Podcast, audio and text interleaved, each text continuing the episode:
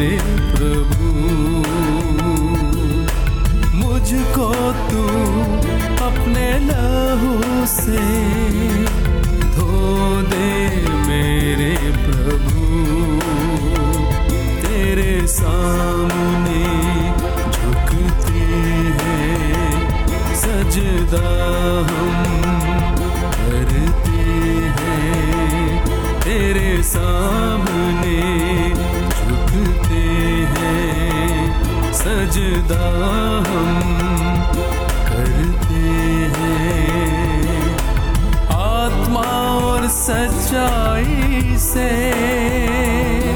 आराधना करते हैं, आत्मा और सच्चाई से आराधना करते हैं।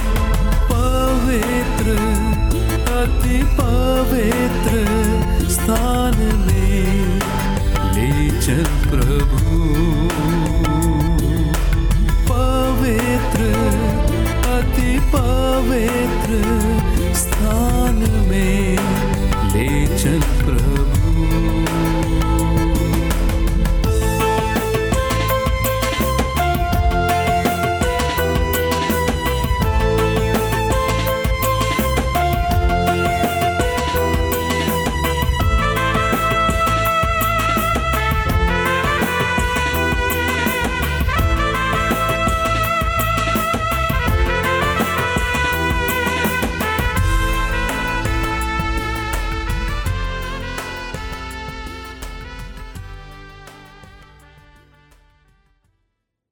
मित्रों, आइए आज हम अपने अध्ययन में आगे बढ़ें और नीतिवचन की पुस्तक छह अध्याय उसके छब्बीस पद को पढ़ें।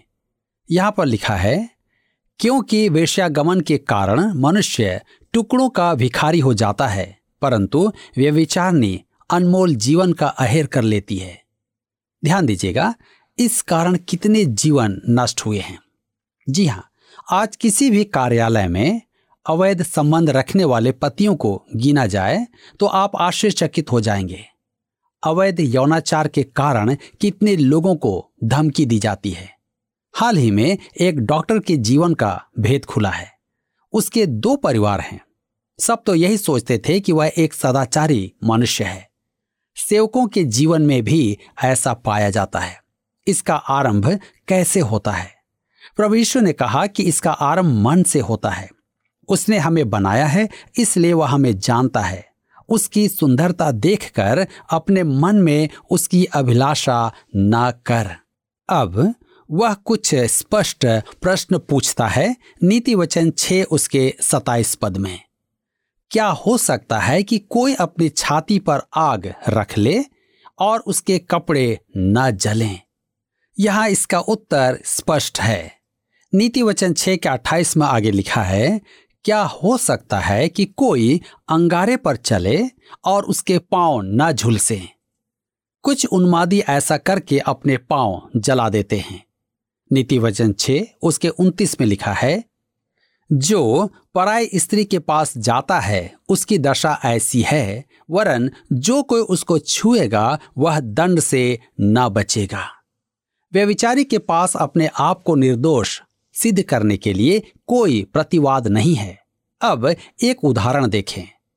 नीतिवचन छह के तीस में लिखा है, जो चोर भूख के मारे अपना पेट भरने के लिए चोरी करे उसको तो लोग तुच्छ नहीं जानते। जी हाँ, भूखा मनुष्य चोरी करे तो हम उससे सहानुभूति प्रकट करते हैं। आप उसको दंड नहीं देंगे, आप उसकी सहायता करना चाहेंगे। जो चोर भूख के मारे पेट भरने के लिए चोरी करे उसको तो लोग तुच्छ नहीं जानते। नीतिवचन छह उसके इकतीस में आगे लिखा है, तो भी यदि वह पकड़ा जाए तो उसको सात गुना भर देना पड़ेगा, वरन अपने घर का सारा धन देना पड़ेगा। वह स्वयं को बंधक रखकर क्षतिपूर्ति करेगा।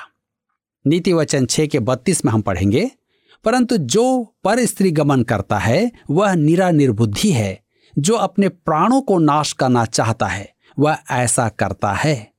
हमारे पड़ोस में एक मनुष्य किसी के घर में गया और गोली मारकर उसकी हत्या कर दी। क्यों? क्योंकि मृतक ने अपनी वासना के कारण उसका परिवार नष्ट कर दिया था। अपराधी को मुक्त कर दिया गया। जो पर स्त्री गमन करता है वह निरा निर्बुद्धि है, जो अपने प्राणों को नष्ट करना चाहता है वही ऐसा करता है। नीतिवचन उसके छह और तैंतीस पद में, उसको घायल और अपमानित होना पड़ेगा और उसकी नाम धराई कभी न मिटेगी। व्यभिचार मनुष्य की आत्मा को आजीवन के लिए क्षतिग्रस्त कर देता है। मैं एक ऐसे पुरुष को जानता हूं जिसका पराई स्त्री से संबंध था, परंतु वह पश्चाताप करके लौट आया और उसकी पत्नी ने उसे क्षमा भी कर दिया। मैं उसके परिवार को जानता हूं और कह सकता हूं कि आज वह परिवार एक सुखी परिवार नहीं है। व्यभिचार का दाग मिटाया नहीं जा सकता है। ऐसा करने वाला निर्बुद्धि है। आपका जीवन तो नाश होगा ही, पर आपका परिवार भी नष्ट हो जाएगा। नीतिवचन छह उसके चौंतीस और पैंतीस पद में लिखा है, क्योंकि जलन से पुरुष बहुत ही क्रोधित हो जाता है और पलटा लेने के दिन वह कुछ कोमलता नहीं दिखाता। वह घूस पर दृष्टि न करेगा और चाहे तू उसको बहुत कुछ दे तो भी वह न मानेगा। मेरे मित्रों, व्यभिचार का परिणाम कैसा विनाशकारी होता है, इसलिए हम सावधान रहें। इसी के साथ यहाँ पर अध्याय छह समाप्त होता है और अब हम अपने अध्ययन को अध्याय सात से जारी रखेंगे। हम पराई स्त्री से दूर रहने के बारे में नीतिवचन सुन रहे थे और अध्याय सात में भी वही कहा जा रहा है। तो आइए हम पढ़ें नीतिवचन सात उसके एक से चार पद। हे मेरे पुत्र, मेरी बातों को माना कर और मेरी आज्ञाओं को अपने मन में रख छोड़। मेरी आज्ञाओं को मान, इससे तू जीवित रहेगा, और मेरी शिक्षा को अपनी आंख की पुतली जान। उनको अपनी उंगलियों में बांध और अपने हृदय की पटिया पर लिख ले। बुद्धि से कह कि तू मेरी बहन है और समझ को अपने साथिन बना, यह कहकर वह परिणाम सुनाता है। आइए पढ़ें नीतिवचन सात उसके पांच में, तब तू पराय स्त्री से बचेगा जो चिकनी चुपड़ी बातें बोलती है। वह जीवन से उदाहरण देता है। नीतिवचन सात उसके छः से नौ पद में, मैंने एक दिन अपने घर की खिड़की से अर्थात अपने झरोके से झांका, तब मैंने भोले लोगों में से एक निर्बुद्धि जवान को देखा। वह उस स्त्री के घर के कोने के पास की सड़क पर चला जाता था और उसने उसके घर का मार्ग लिया। उस समय दिन ढल गया और संध्याकाल आ गया था, वरन रात का घोर अंधकार छा गया था। यह युवक गलत सड़क पर चल रहा था। नीतिवचन सात उसके दस से चौदह पद में आगे लिखा है, और उससे एक स्त्री मिली जिसका भेष वेश्या का सा था और वह बड़ी धूर्त थी। वह शांति रहित और चंचल थी और अपने घर में न ठहरती थी। कभी वह सड़क में कभी चौक में पाई जाती थी और एक एक कोने पर वह बाट जोहती थी। तब उसने उस जवान को पकड़कर चूमा और निर्लजता की चेष्टा करके उससे कहा, मुझे मेल बलि चढ़ाने थे और मैंने अपनी मन्नतें आज ही पूरी की हैं। वह धार्मिक स्त्री है और उसे विश्वास दिलाती है कि वह परमेश्वर की दृष्टि में सही है। मुझे मेल बलि चढ़ाने थे और मैंने अपनी मन्नतें आज ही पूरी की हैं। नीतिवचन सात उसके पंद्रह में लिखा है, इसी कारण मैं तुझसे भेंट करने को निकली, मैं तेरे दर्शन की खोजी थी, सो अभी पाया है। अर्थात मैं जैसे पुरुष के लिए तरसती रही वह आज मुझे मिला है। नीतिवचन सात उसके सोलह से बीस पद में हम आगे पढ़ेंगे, मैंने अपने पलंग के बिछौने पर मिस्र के बेलबूटे वाले कपड़े बिछाए हैं। मैंने अपने बिछौने पर गंधरस, अगर और दालचीनी छिड़की है। इसलिए अब चल हम प्रेम से भोर तक जी बहलाते रहें, हम परस्पर की प्रीति से आनंदित रहें, क्योंकि मेरा पति घर में नहीं है, वह दूर देश को चला गया है। वह चांदी की थैली ले गया है और पूर्णमासी को लौट आएगा। मेरे प्रियो, वह उसे विश्वास दिलाती है कि उसका पति घर से बाहर विदेश गया है और बहुत दिनों बाद वापस आएगा। नीतिवचन सात उसके इक्कीस से तेईस पद में लिखा है, ऐसी ही बातें कह कह कर उसने उसको अपनी प्रबल माया में फंसा लिया और अपनी चिकनी चुपड़ी बातों से उसको अपने वश में कर लिया। वह तुरंत उसके पीछे हो लिया और जैसे बैल कसाई खाने को या जैसे बेड़ी पहने हुए कोई मूढ़ ताड़ना पाने को जाता है, अंत में उस जवान का कलेजा तीर से बेधा जाएगा। वह उस चिड़िया के समान है जो फंदे की ओर वेग से उड़े और न जानती हो कि उसमें मेरे प्राण जाएंगे। यह कैसा दृश्य है। अब चेतावनी दी गई है। नीतिवचन सात उसके चौबीस से सत्ताईस पद में आगे लिखा है, अब हे मेरे पुत्रों, मेरी सुनो और मेरी बातों पर मन लगाओ। तेरा मन ऐसी स्त्री के मार्ग की ओर न फिरे और उसकी डगरों में भूल कर न जाना, क्योंकि बहुत लोग उससे मारे पड़े हैं। उसके घात किए हों की एक बड़ी संख्या होगी। उसका घर अधोलोक का मार्ग है, वह मृत्यु के घर में पहुंच जाता है। मेरे मित्रों, इस चेतावनी को हमें ज्यों का त्यों मानना है। आज इसका हमारे लिए आत्मिक अर्थ भी है। धर्मशास्त्र में आत्मिक व्यभिचार के बारे में बहुत कुछ कहा गया है। परमेश्वर की प्रजा जब मूर्ति की उपासना करने लगी, तब परमेश्वर ने उसे व्यभिचारिणी कहा था। वे मूर्ति की उपासना करने के कारण दासत्व में भेजे गए थे।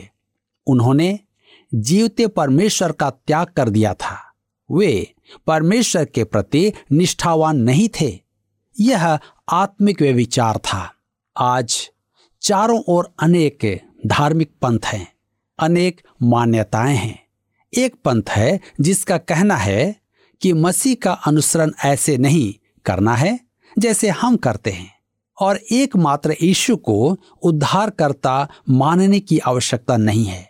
जो आवश्यक है वह कर्म है जैसे वे करते हैं। एक बार मैं टीवी पर गलातियों का अध्ययन करवा रहा था कि उद्धार केवल विश्वास से है, इसके लिए अन्य कुछ करने की आवश्यकता नहीं है। मैं बल दे रहा था कि हमें केवल यीशु को ही उद्धारकर्ता मानना है। मुझे अनेकों ने जाने क्या क्या लिखा। एक ने लिखा, आपके अनुसार हमें मूसा की व्यवस्था का त्याग कर देना चाहिए। मैंने ऐसा कुछ नहीं कहा था। मैं कह रहा था कि व्यवस्था के द्वारा उद्धार नहीं है। व्यवस्था तो अच्छी है, परंतु हमारे साथ समस्या है। इस कारण हमारा उद्धार केवल मसीह यीशु ही कर सकता है। हम स्वयं प्रयास करने की अपेक्षा उसके पास आ जाएं, तो हमारा उद्धार हो जाएगा। किसी ने मुझे लिखा कि मैं गलत हूं। आपको कहना था कि बपतिस्मा लेने के लिए एक विशेष विधि अपनाओ। किसी ने कहा, आपको मुझे बताना था कि किस दल की सदस्यता लूं। किसी ने कहा कि मुझे मूसा के व्यवस्था पालन की शिक्षा देना चाहिए, क्योंकि मसीह में विश्वास करके भी व्यवस्था पालन आवश्यक है। क्या मैं प्रति उत्तर में कह सकता हूं कि हम विश्वासी मसीह से जुड़े हुए हैं और हमें प्रभु यीशु की आज्ञाओं का पालन करना है। यदि हम उससे प्रेम करते हैं तो उसकी आज्ञाएं बोझ नहीं हैं। हमें एक दूसरे से प्रेम करना है। जी हाँ, हमें परमेश्वर की आत्मा से भर जाना है। हमें संसार में गवाह बनना है। आज ये उसकी आज्ञाएं हैं। हम जीवित मसीह यीशु से जुड़े होने के कारण ऊंचे स्तर पर जीवन जी रहे हैं। हमारे मन में और जीवन में आत्मा का फल प्रकट होना चाहिए।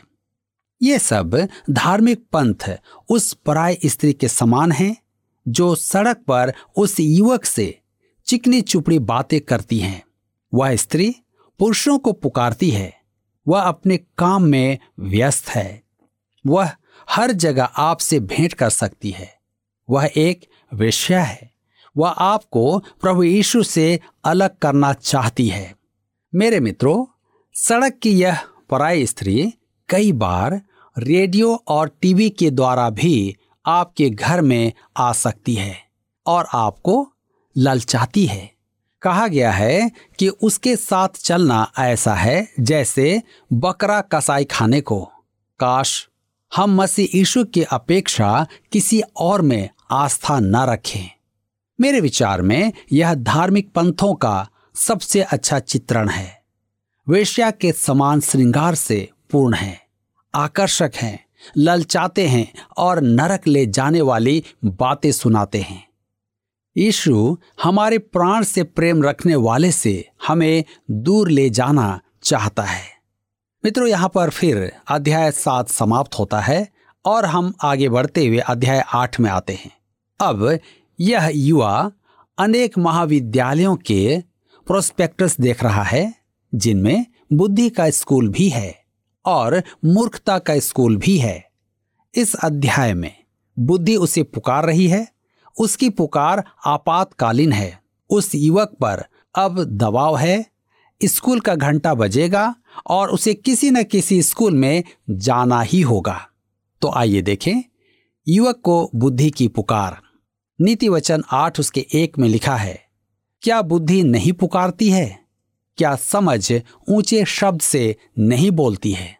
मित्रों, हमने देखा है कि युवक को ललचाया गया था कि वह बुद्धि की पाठशाला छोड़ दे। मेरा विश्वास करें कि धार्मिक पंथ सड़कों पर घूम रहे हैं और आपका द्वार खटखटा रहे हैं। परमेश्वर के लोगों को भी आज सड़क पर ऐसा ही करना चाहिए। मैं कुछ संस्थाओं के लिए वास्तव में मन से आभारी हूं कि वे युवाओं में सेवा कर रही हैं। वे घर घर जाते हैं। वे अपने जीवन से गवाही देते हैं। यह एक अति उत्तम कार्य है। बुद्धि और समझ की बात सुनाई देती है। नीतिवचन आठ उसके दो से चार में हम आगे पढ़ेंगे। वह तो ऊंचे स्थानों पर मार्ग की एक ओर और तीर मुहानियों में खड़ी होती है, फाटकों के पास नगर के पैठाओं में और द्वारों ही में वह ऊंचे स्वर से कहती है, हे मनुष्यों, मैं तुमको पुकारती हूँ और मेरी बात सब आदमियों के लिए है। हम टीवी एवं रेडियो के माध्यम से यही करने का प्रयास कर रहे हैं। हम बुद्धि के स्कूल में आने का निमंत्रण भेज रहे हैं।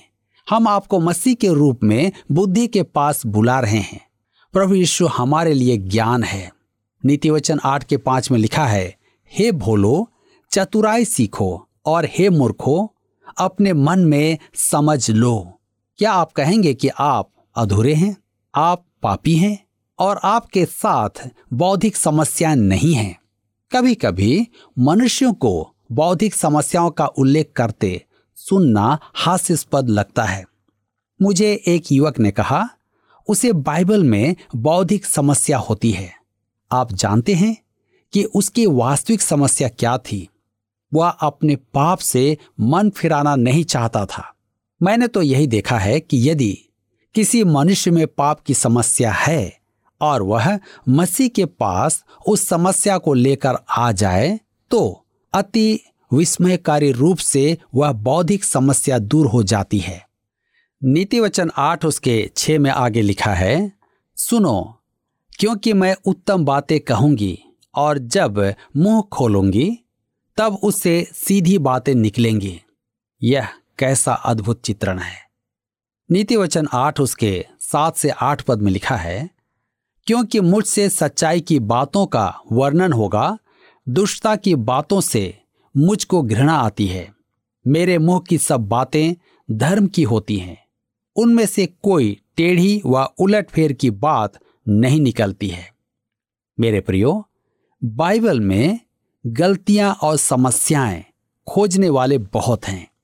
अनेक पुस्तकें भी लिखी गई हैं।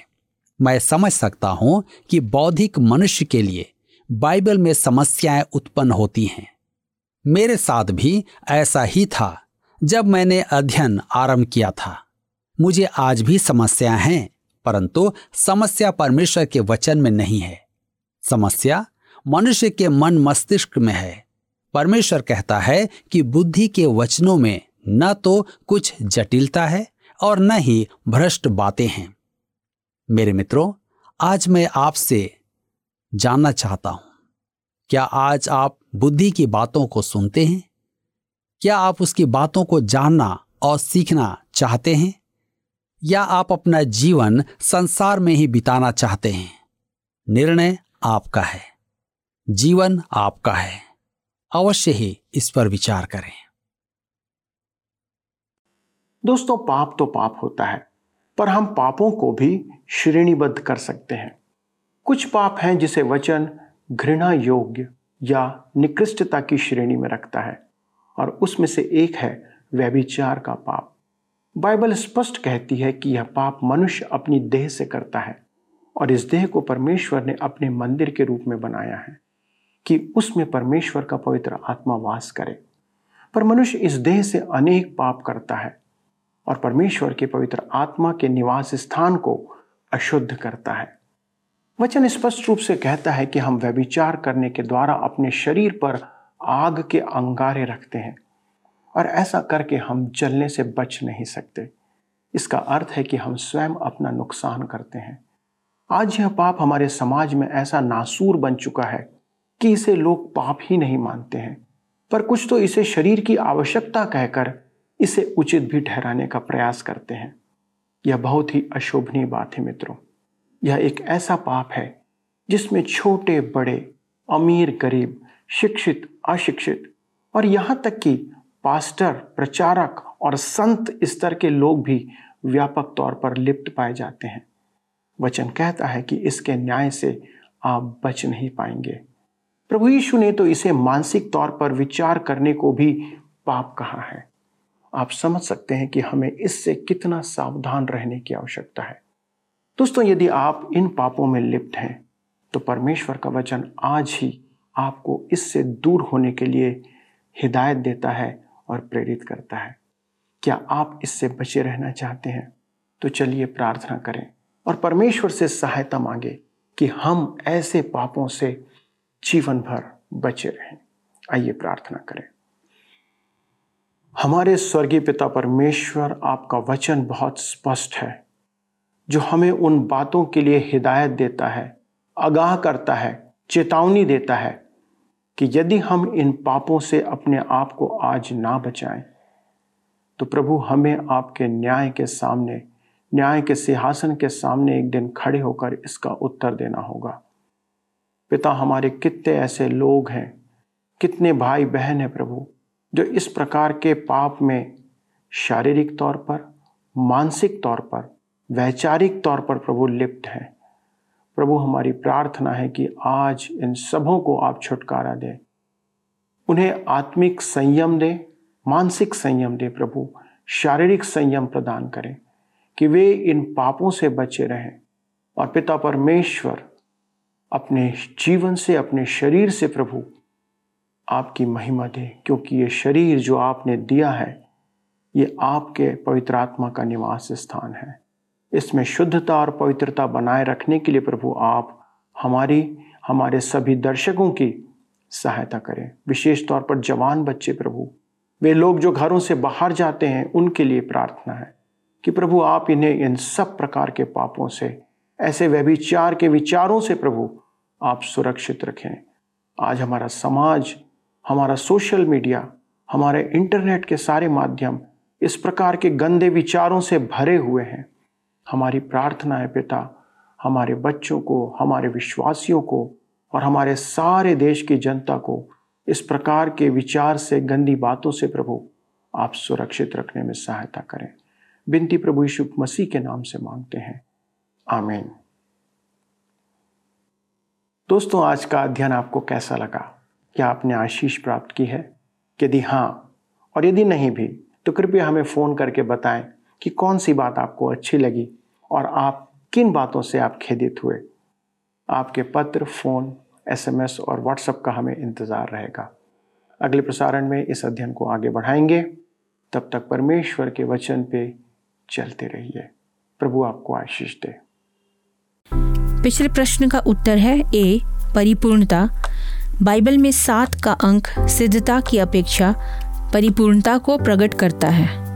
आज के अध्ययन पर आधारित प्रश्न है, वचन अनुसार किस पाप के परिणाम स्वरूप मनुष्यों को टुकड़ों के भिखारी होने की चेतावनी दी गई है?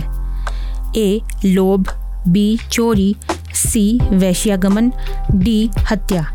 मित्रों, इस प्रश्न का उत्तर हमें कल सुबह छह बजे से पहले विकल्प ए, बी, सी या डी के साथ अपना नाम, पता, स्थान के साथ nine six five one four three three three nine seven पर एसएमएस या व्हाट्सएप करें। सभी विजेताओं को विशेष पुरस्कार प्रदान किए जाएंगे।